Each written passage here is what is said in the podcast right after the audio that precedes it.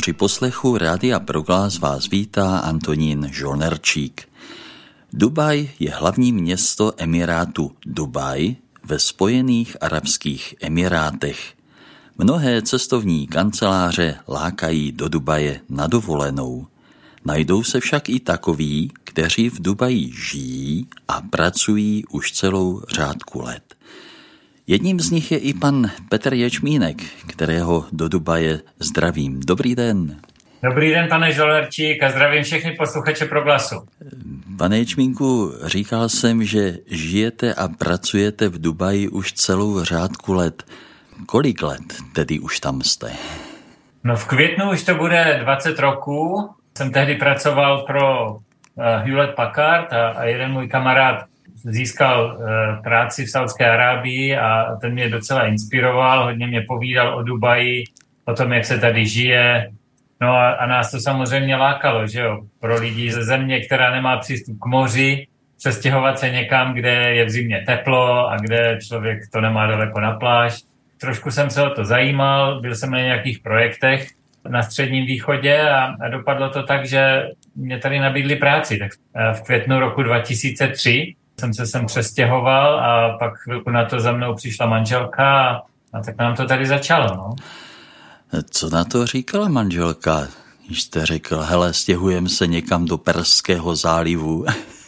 Byla nadšená? No my, my jsme v té době hodně cestovali, byli jsme mladí, chtěli jsme poznávat svět a tak jako manželka do toho šla nadšeně se mnou.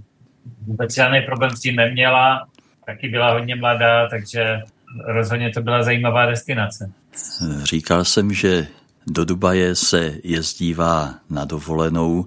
Je to dost daleko. Spočítal jsem vzdušnou čarou pět tisíc kilometrů z České republiky plus minus. Jak dlouho to letadlo letí? Ono to lítá tak nějak pět až šest hodin. Někdy fouká asi e, dozad, někdy fouká ze předu ale většinou mezi pěti a šesti hodinama člověk je tady. To se dá docela snadno vydržet.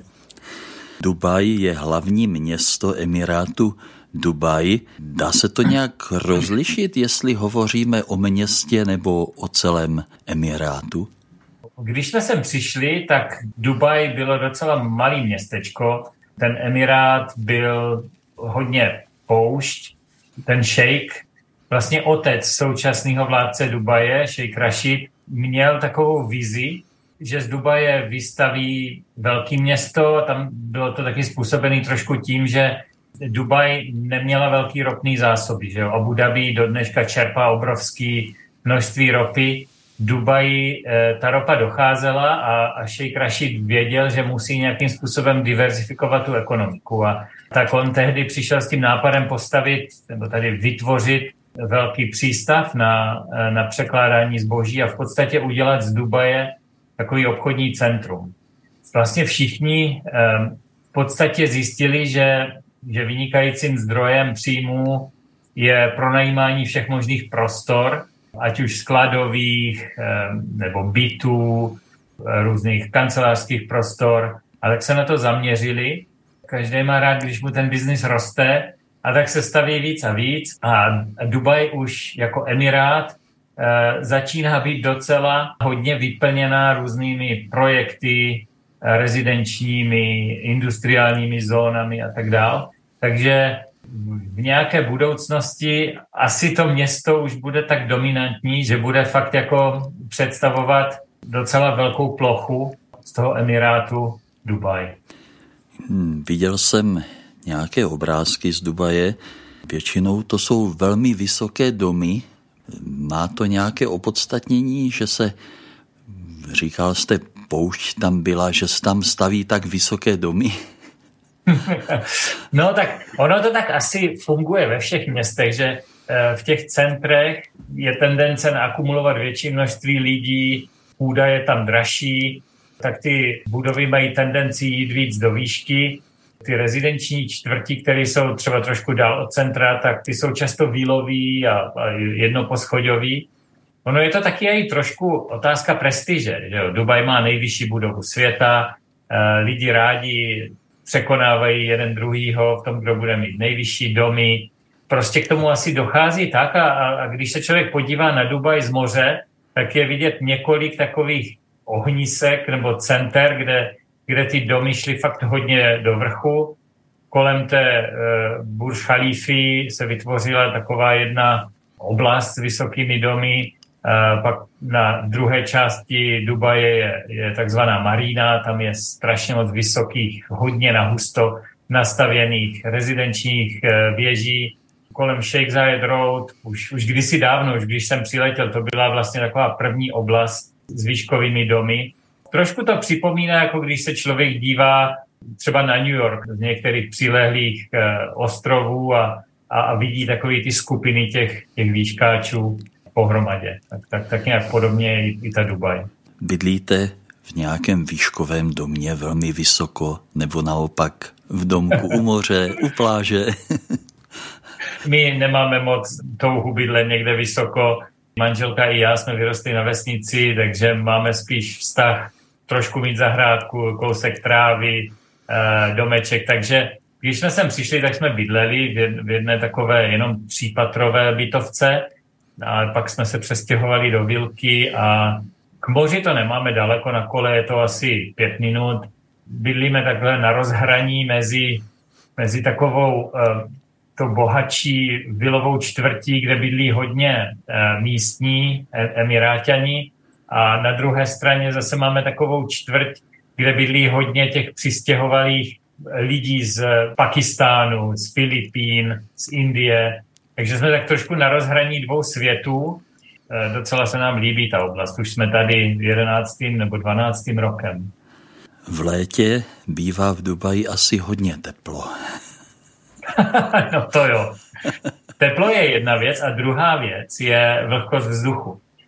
To moře naše, Perský záliv, je, je relativně hodně mělký moře, takže se v létě e, rychle prohřeje, takže když přijedete třeba v červenci, v srpnu a chcete utíct z těch 50 stupňových e, veder do vody, abyste se osvěžil, tak zjistíte, že se vůbec neosvěžíte. Ta voda je, je někdy ještě teplejší než vzduch. A díky tomu, že je tak horká, tak se hodně eh, samozřejmě z ní vypařuje. eh, a takže pára je pak vysoce obsažená v tom vzduchu tady.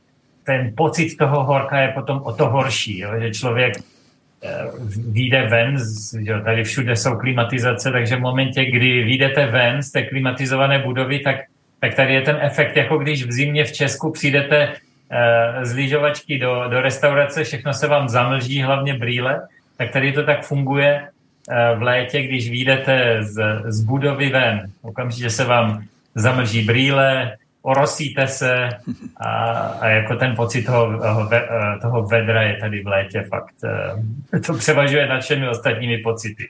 Hmm, dá se v Dubaji zajít někam do lesa nebo do parku? Máme tady parky, tak Dubaj je vlastně hodně mladé město, takže, takže to urbanistické plánování tady do nějaké míry fungovalo. Je tady pár parků, je tady jeden, kterýmu se dokonce říká Národní park. Je v něm hodně stromů, hodně ptáků. E, teď v posledních pár letech se tam postavila rozsáhlá síť e, stezek pro horský kola, takže tam, my tam zrovna jako rodina hodně jezdíme s kolama je vidět, jak tam prostě mezi těma stromama jsou natahaný eh, ty závlahové eh, hadice a trubky, protože bez nich by ten národní park nebyl tak zelený nebo tak eh, plný života, jak to prostě se nedá nic dělat jo, bez, bez té vody. Nějaká ta oáza třeba je, ale taková větší oblast plná stromů, to bohužel vyžaduje závlahy. Říkal jste, s dětmi jezdíme na kolech. Vaše děti se už v Dubaji narodili. Je to tak, narodili se, um, Izabel se narodila v roce 2013 a dva roky na to se narodil Daneček. Je, je to taková zajímavá zkušenost, když se vám narodí děti v, v Dubaji. Je tam, je tam hodně složitý papírování, kdy vlastně dostanete nejdřív rodný list v arabštině, ten se pak musí přeložit do angličtiny a potom do češtiny a pak musíte vyřídit pas a pak do toho pasu rezidenční výzum. Je to proces, ale jsme rádi, že, že děti vyrůstají zrovna tady, protože Dubaj je, je strašně zajímavá, co se týče směsice těch různých národností a, a ras a lidí a, a, a ty děti prostě vyrůstají uh, ve světě, kde pro ně je úplně normální, že, že každý spolužák je z jiné země, má jiný uh, zvyky, jinou kulturu. Nám se tohle třeba strašně líbí. My, my pocházíme z takové té naší jednobarevné české společnosti a byli jsme vybaveni tou naší kulturou a je to v nás hluboko zakořeněný. Ale je zajímavý sledovat, jak, jak ty děcka nasávají ty všechny ostatní kultury a, a jak prostě vyrůstají tady v tom prostředí a myslím si, že to hodně obohacuje. Plus samozřejmě to, že ve škole e, se učí anglicky, takže vlastně úplně přirozeně jsou bilinguální, to si myslím, že, že jim do života taky něco dá. Takže si myslím, že, eh, že to není špatný pro, pro ty děcka takhle vyrůstat eh, v cizině a, a poznávat ty ostatní kultury. Chodí do školy, tedy učí se v angličtině a učí se třeba také arabsky? Učí. Tady většina těch škol eh, je docela zaměřena na jazyky a arabština je povinná. To jako všechny školy musí arabštinu učit a docela hodně hodin týdně člověk si nic neudělá, je to něco jako my jsme se museli učit ruštinu a jako docela si myslím, že i ten vztah k tomu jazyku, vidím tam hodně paralel mezi tím, jak, s jakou láskou jsme se my učili rusky a mezi tím, jak se naše děti učí arabsky, ale jako někdy to není, eh, není na škodu, když, když člověk slyší, že nějaký ty arabský slova znají a, a jako když jsme byli malí, tak nám vždycky naši říkali, kolik řečí umíš, tolikrát se člověkem, tak um, mají arabštinu, mají angličtinu, učí se i francouzsky a myslím, že Izabel už dokonce i španělsky, takže ty, na ty jazyky se tady docela dbá. Není to nějaký hloubkový studium. Nejvíc ze všeho se zaměřuje, zaměřují na angličtinu samozřejmě, arabština asi je na druhém místě, francouzština potom, no ale tak a, a pak samozřejmě máme tu češtinu, že jo? My se snažíme s manželkou na ně mluvit výhradně česky. Oni nám odpovídají takovou zajímavou směsici, ale řekl bych, že, že česky mluví docela dobře. My se snažíme trávit taky dost času v Česku, aby děcka taky měli vztahy s rodinou a aby věděli, kde mají kořeny. A taky bychom rádi, kdyby třeba došlo na to, že se někdy vrátíme a budou muset v Česku studovat, tak aby byli schopni to studium nějakým způsobem absolvovat. No.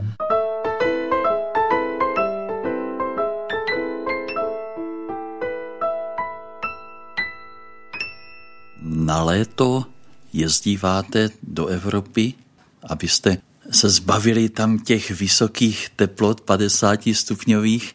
Kde trávíte dovolenou? Tak my jsme Moraváci, manželka i já pocházíme eh, z takové té východní strany od Brna, eh, kousíček od Rohlenky.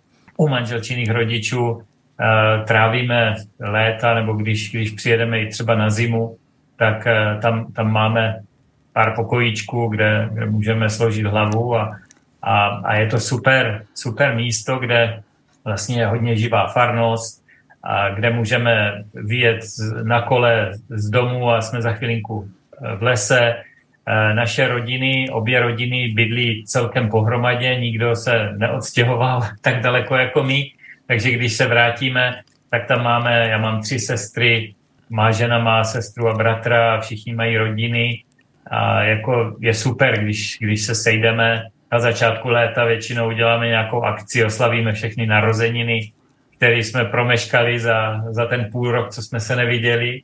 A, a pak zase, pokud se nám podaří přijet v zimě, tak se sejdeme všichni na Vánoce, takže jako ten, ten rodinný život máme bohatý a máme to hrozně rádi, jak s tou rodinou. Ty vztahy jsou pořád živý, eh, děcka mají spoustu bratránků a sestřenic, takže se vždycky moc těší do Česka.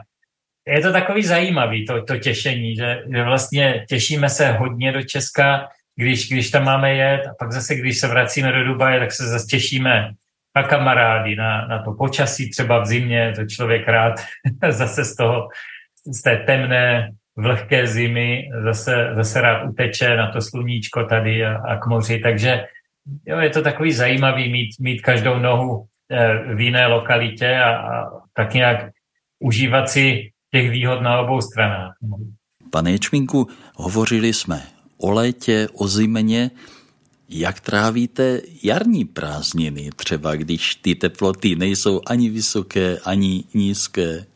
Pokud někam neodcestujeme, protože tady že z Dubaje to máme blízko na plno zajímavých lokalit eh, v Indickém oceánu, v Africe, na Středním východě a tak, pokud zůstaneme doma, tak eh, jedna ze zajímavých zemí, kterou máme moc rádi, je Oman. To máme tady vlastně tak trošku jakoby zahumný.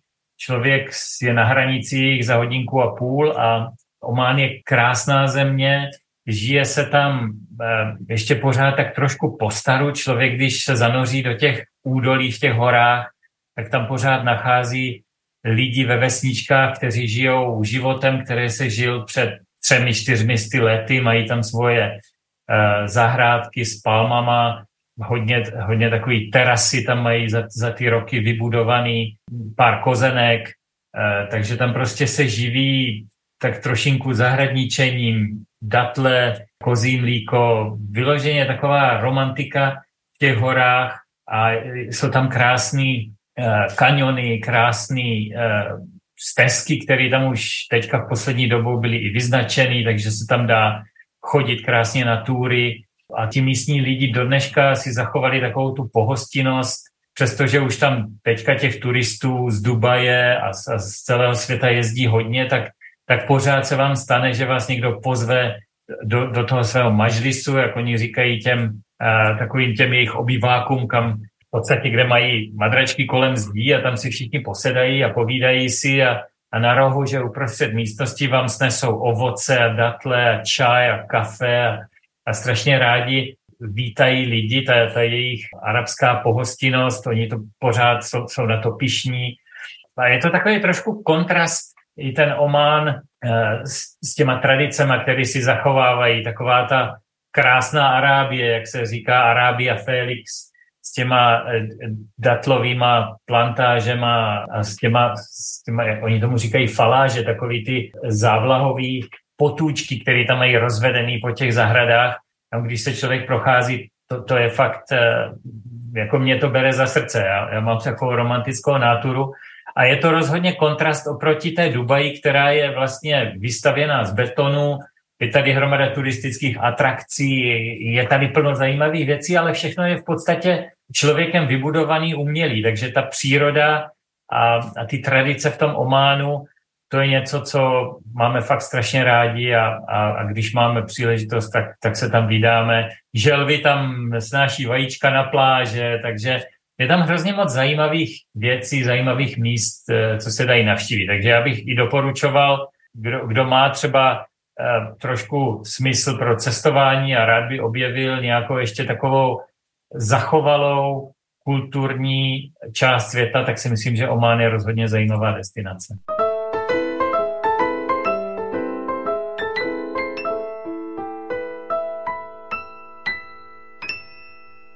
Na proglasu posloucháte pořad natáčený s panem Petrem Ječmínkem, který žije a pracuje v Dubaji.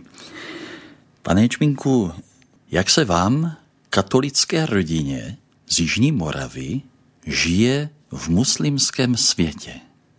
Nám se tady žije dobře. Jako, eh, já musím říct, že ten muslimský svět, samozřejmě je to jiná víra, než ve které jsme vyrostli. A v historii máme, hromadu různých konfliktů mezi, mezi křesťanskou vírou a, a islámem. Ale když člověk tady žije, tak co zjistí docela brzo je, že většina, většina těch muslimů jsou zbožní lidi, kteří mají svoje svědomí, snaží se chovat k, ke svým bližním hezky. Jako řekl bych, že, že lidi tady obecně v Dubaji a, a, a na Blízkém východě jsou mnohem víc eh, nábožensky založení. Když člověk otevře debatu o náboženství v Evropě, tak často ateismus a, a prostě takový ten modern, moderní vědecký pohled na svět.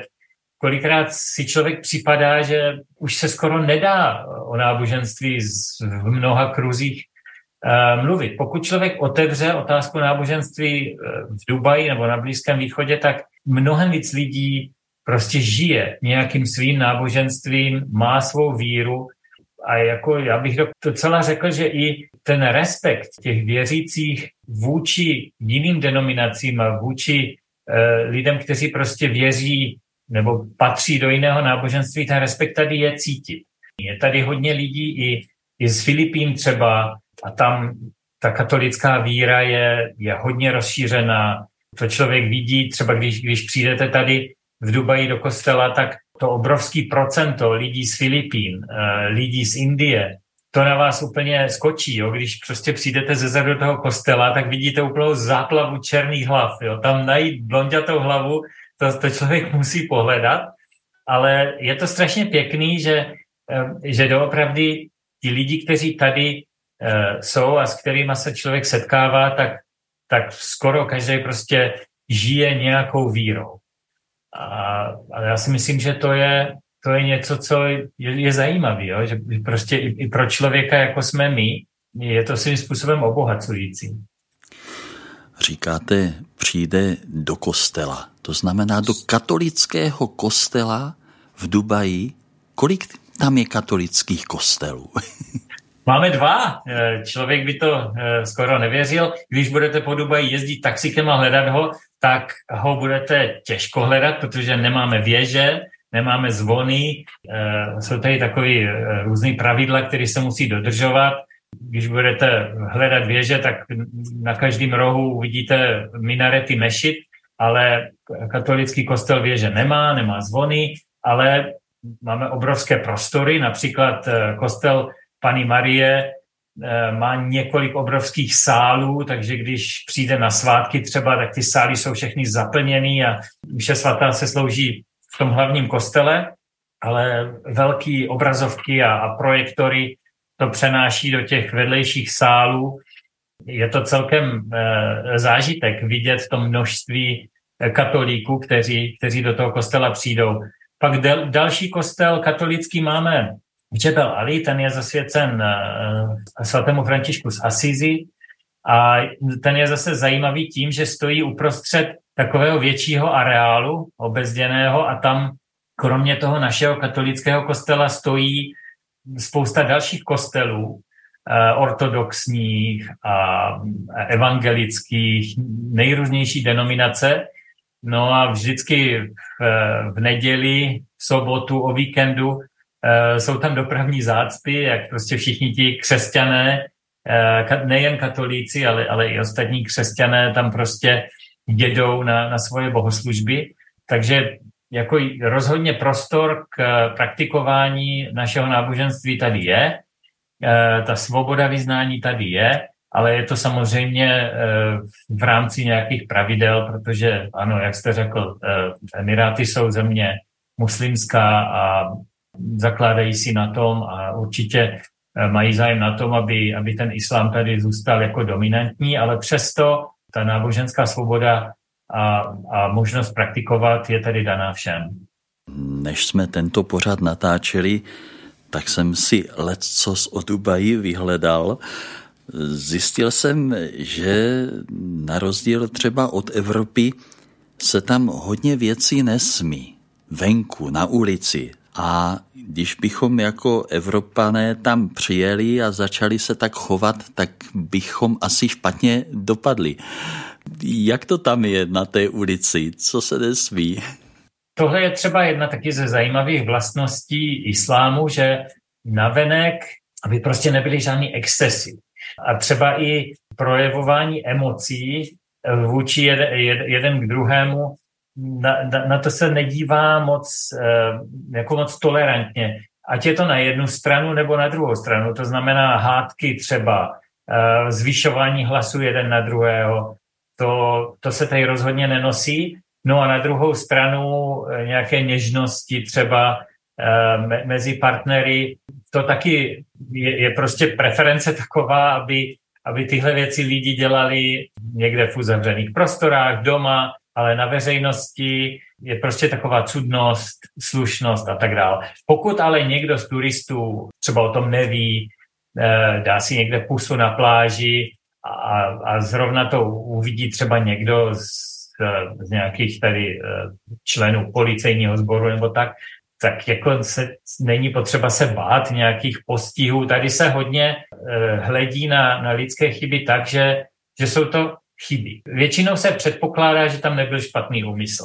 I třeba když máte eh, nehodu na silnici, tak policie přijede a v podstatě o celé té situace se baví jako o tom, že někdo udělal chybu. Což je pěkný, eh, že prostě je tam takový ten předpoklad, že nikdo nechce dělat něco, něco zlého úmyslně, ale pokud byste eh, toho kdybychom, když se vrátíme zase k těm něžnostem, když vás někdo upozorní, že tohle se nedělá a vy to budete dělat dál, on přijde a upozorní vás třeba po druhý, ale pokud toho nenecháte, tak na potřetí jemu už nic nezbývá, než, eh, než vás odvést na tu policejní stanici.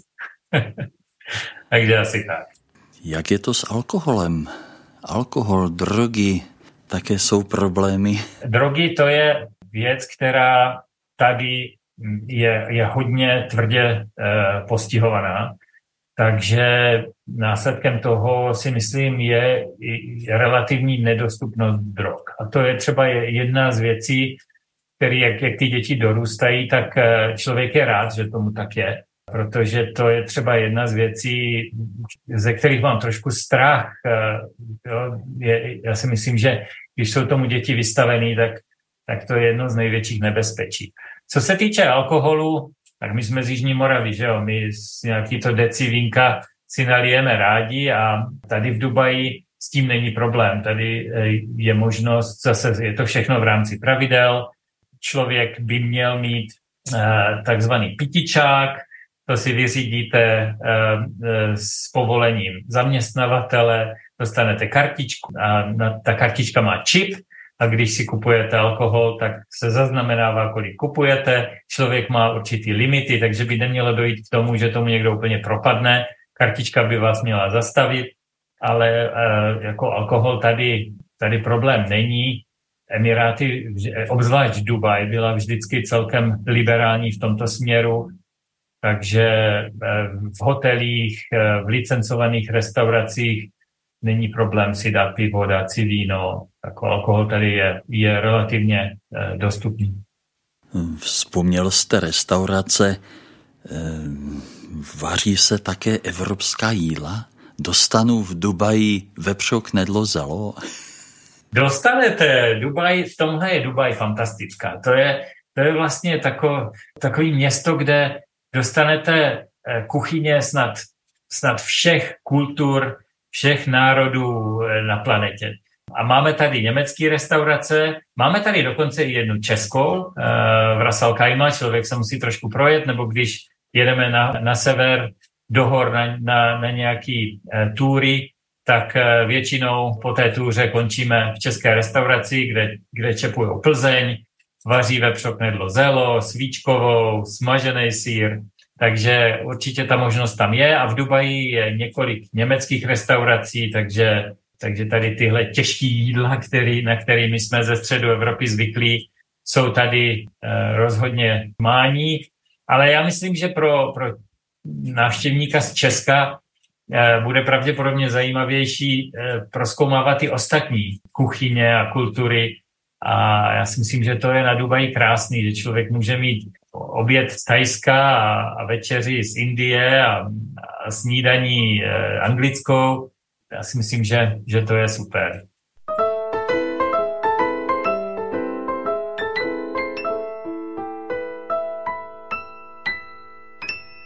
Pane Ječmínku, Dubaj je bohatá země.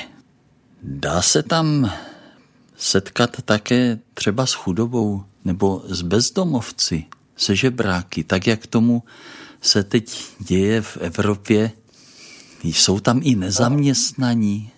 Tak tohle je zajímavý téma. Tak eh, já bych oddělil to téma té chudoby a to téma těch nezaměstnaných. Tady začneme tím tou nezaměstnaností. Ta tady není ve velké míře možná díky tomu jejich systému eh, rezidenčních víz.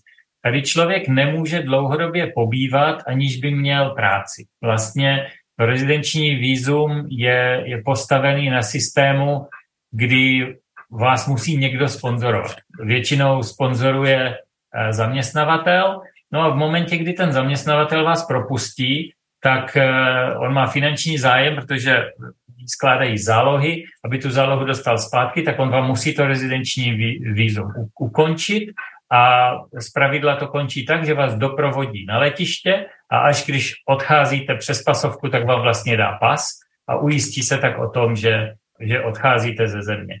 Takže tím pádem je v podstatě zajištěný, že z těch přistěhovalců, jako jsme my, eh, se tady prakticky nedá existovat bez zaměstnání.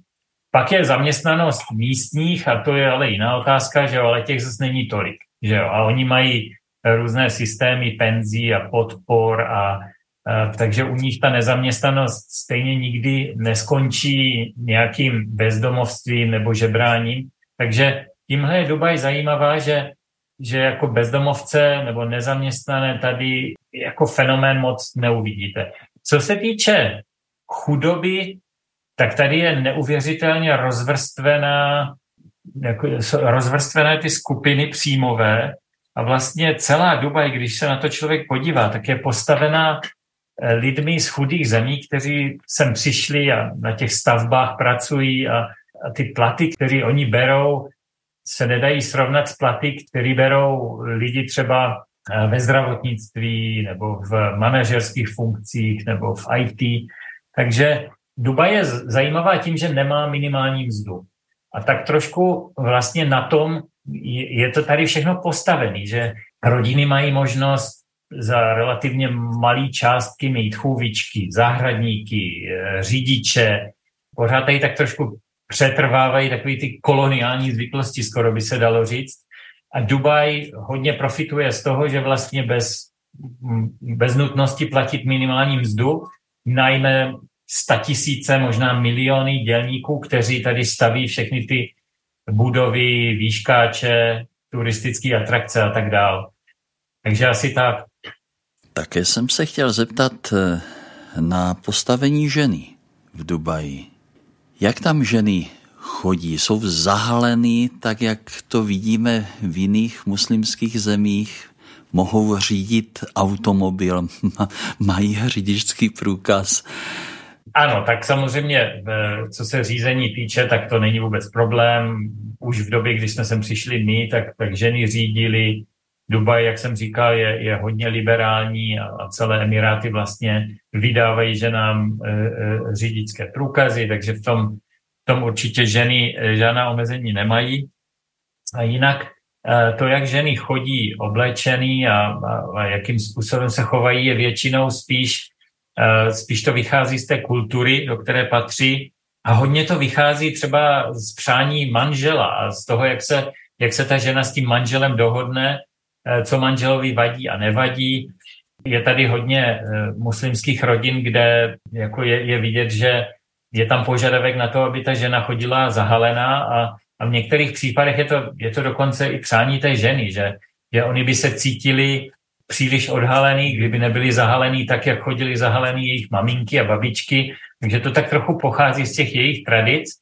No ale e, pak tady do toho máte e, ty přistěhovalce z, ze západu, z Evropy, e, no a pak tady máte na úplně opačné, na opačném konci té škály, tady máme, máme naše ruské spoluobčany a, a tam, tam prostě ty zábrany jsou asi úplně Eh, nejmenší, to kolikrát potkáte ženy skoro v plavkách v nákupních centrech, tam, tam už jako to, to je někdy až, až moc.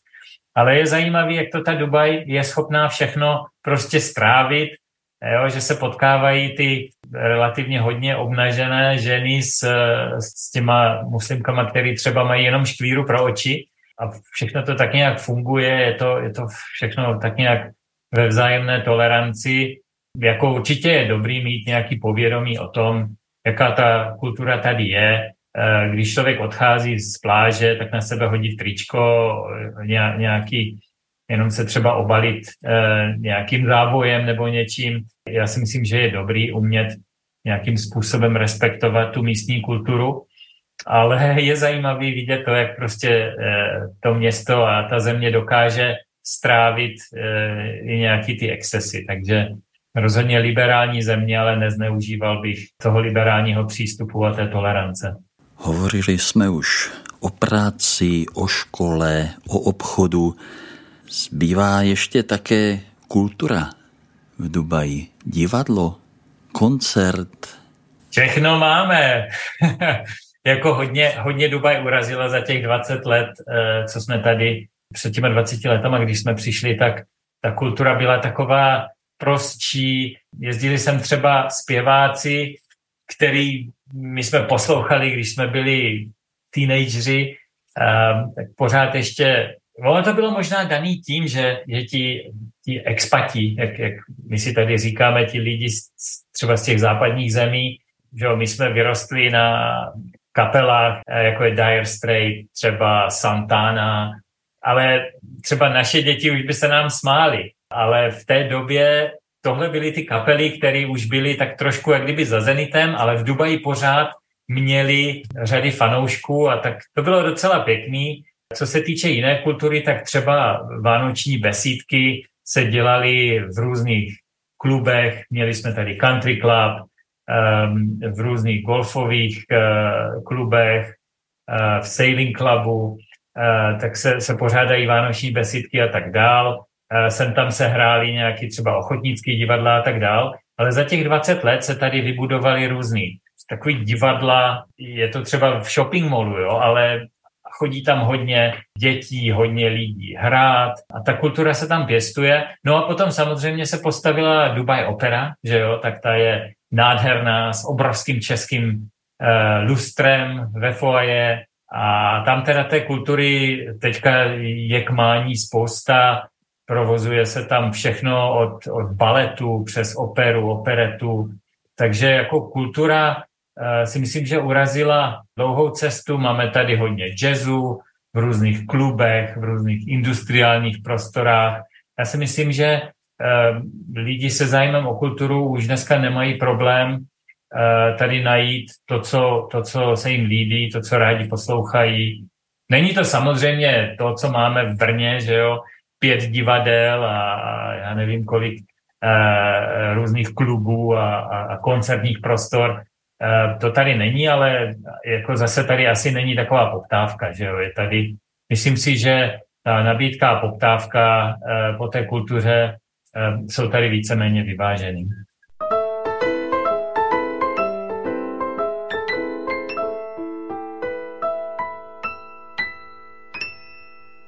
Tento pořad se bude vysílat v době vánoční. Prozradím, že ho natáčíme o něco dříve, než jsou Vánoce. Dneska je totiž 6. prosince, svátek svatého Mikuláše. Chodí v Dubaji také Mikuláš? Byl u Ječmínku na návštěvě? No, uh, Mikuláš s andělem a s čertem u Ječmínku letos nebyl. Ale uh, už tady několikrát byl, když byly děti menší.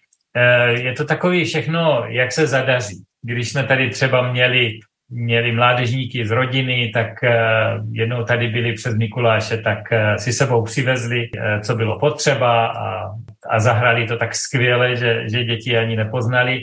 Máme tady českou komunitu, která taky tyhle věci provozuje, takže je možnost se domluvit, Mikuláše a Anděla si zarezervovat, přijdou, ale je to trošku složitější, není to jak u nás po kdy chodí spousta Mikulášů, andělů a čertů od, do, od domu k domu. Ta možnost tady určitě je. A já si myslím, že ten Mikuláš je taky trošku e, specifická záležitost. Třeba naši kamarádi ze Španělska nebo z Anglie toho Mikuláše vůbec skoro neznají, ale v té české komunitě e, rozhodně Mikuláš svoje místo má a určitě v plno rodinách včera večer uh, Mikuláš s Andělem byli. Řekl jsem, že pořád se bude vysílat o Vánocích. Jaké budou Vánoce u Ječmínku? Budete na Jižní Moravě na Vánoce a budete tento pořád poslouchat někde kousek od Rohlenky? No letos po třech letech se těšíme, že, že se zase, že zase prožijeme Vánoce s rodinou na Jižní Moravě. Letos to bude e, naplno s návštěvama kostelů, betlému, s plným prožitím uprostřed kamarádů a rodiny na Moravě, takže na to se moc těšíme. Ale v předchozích dvou letech částečně díky pandemii a částečně i, i z toho důvodu, že nejezdíme každým rokem na, na tu zimu, tak jsme je prožívali tady. Pokud člověk zůstane tady, tak ty Vánoce jsou o hodně jiný, no ale snažíme se, aby ty naše základní tradice zůstaly zachované. Rodinu nám tady nahrazuje eh, tak trošku parta kamarádů, takže většinou to dopadne tak, že se potkáme na eh, vánoční večeři třeba u nás, a pak třeba ty angličani, španělé, ti slaví víc eh, toho 25. božího dvánoční, takže to třeba zase se potkáme u nich na oběd. A, takže je to, a, a je to zase, že jo, trošku jiný tím počasím. Někdy se snažíme si připomenout tu zimu tím, že si zajdeme zaližovat tady na ten náš lyžařský svah do, do našeho Mall of the Emirates. A, a, takže dopoledne si třeba zaližujeme, pak zajdeme odpoledne chvilku na pláž, no a pak uh, jdeme smažit kapra a takže je to takový trošku namíchaný, ale všechno má svoje kouzlo. Technika nám dovoluje podstatě připojit se po internetu kamkoliv a kdykoliv. Sledujete televizi Noé? Nebo posloucháte proglas po internetu? My jako obecně netrávíme moc, moc času u televize, ale rádio proglas si často naladím. Já když jedu autem, tak uh, mám apku, která, která pouští internetový rádio a samozřejmě proglas je, je mezi nima takže moc rád poslouchám český rádio a když jedu třeba na nějakou delší cestu autem, tak, eh, tak popřepínávám stanice a proglasy naladím, naladím moc rád. Kdyby se posluchači rozhodli přijet, vy už jste doporučoval ten Oman spíše tam, ale když teda na tu dovolenou tam někdo přijede, jestli je odkázán jen na tu pláž. Podívejte, eh, Dubaj je postavená na tom, aby tady co nejvíc lidí přijíždělo. Žít a pracovat, my, my se považujeme za takový dlouhodobý turisty, ale taky ti krátkodobí turisti, když přijedou na, na, na ten týden, deset dní, tak Dubaj si zakládá na tom, aby tady měla hodně atrakcí, eh, aby, aby se tady lidi nenudili. Takže jako jedna z věcí, kterou třeba my máme rádi, tak je návštěva té staré Dubaje. Jsou tady ty různé tržiště, súky, Eh, dá se tady koupit zlato eh, za, myslím si, docela dobré ceny. Eh, dá se nakoupit koření, kadidlo, látky. Takže když nám přijedou návštěvy, tak, tak tohle většinou bývá na, na seznamu těch, těch atrakcí. Zase my máme spíš tendenci mít rádi ty atrakce, které se zakládají na nějakých tradicích, na nějaké kultuře. Poté, co tyhle trhy a a tradičnější destinace projdeme, tak pak samozřejmě Burj Khalifa, nejvyšší budova na světě, dá se jít do restaurace, která je úplně nahoře, dá se jít na balkónek, který je o něco níž, podívat se na Dubaj z výšky. Je tady největší eh, ruský kolo na světě, takže tam, tam taky se dá podívat na Dubaj z výšky. Dá se skočit z padáku nad tou naší uměle vybudovanou palmou nad mořem. Je tady toho spousta. Akvárium, těch je tady několik, eh, je tady hodně různých akvaparků, jako ty výlety do pouště třeba, to si myslím, že taky spousta návštěvníků využije, aspoň ten jeden večer zajet nějakým tím jeepem do pouště, pojezdit po Dunách, eh, nějaký ten velbloud, svestce, břišní tanečnice, vodní dýmka. Takže já si myslím, že pláž samozřejmě je, je příjemná a ty pláže taky tady za ty léta se hodně vyvinuli, že jo, když jsme, když jsme přijeli, tak jsme na pláže jezdili autem až k vodě, to už dneska vůbec nejde, pláže jsou ochráněny, je tam spousta kavárníček a různých restaurací a, a běžecký e, pásy, cyklistický stezky podél pláže, takže člověk si tady může půjčit kolo, e, tu Dubaj si projet na kole. Já si myslím, že Dubaj je fakt jako na turisty připravená úplně skvěle ale pokud má někdo radši tu přírodu a ten klid, tak si myslím, že stojí za to dát si pár dní třeba v Dubaji a, a pak se jít sklidnit někam do hor, do toho Ománu, nebo, nebo třeba i na, na vícedenní výlet do, do nějaké velké pouště. Je tady těch krás opravdu hodně, takže pokud někdo má zájem um, tady tu část světa proskoumat, tak si myslím, že je tady spousta věcí, uh, kterými se dá zabavit, přivez si spoustu vzpomínek. Pane Čvinku, já vám moc děkuji za všechna vaše slova, za představení Dubaje, kde už tolik let žijete a přeji vám, ať jsou vaše děti, které od peřinky v Arabských Emirátech vyrůstají, a jsou tam spokojení a až se jednou vrátíte třeba natrvalo na Moravu, tak budu rád, když se s vámi budu moci třeba potkat osobně, ne takto po Zoomu, i když se vidíme, ale ten osobní kontakt není. Vyřiďte prosím mé pozdraví vaší rodině a třeba zase někdy po technice pět tisíc kilometrů daleko na Sklánou. Já taky přeju všechno nejlepší eh, všem na Moravu, všem posluchačům Proglasu, vám, pane Žolnerčíku, celé vaší rodině, krásný Vánoce a budu se těšit, až si někdy dáme to deci na té Jižní Moravě. Mějte se krásně. Naschledanou.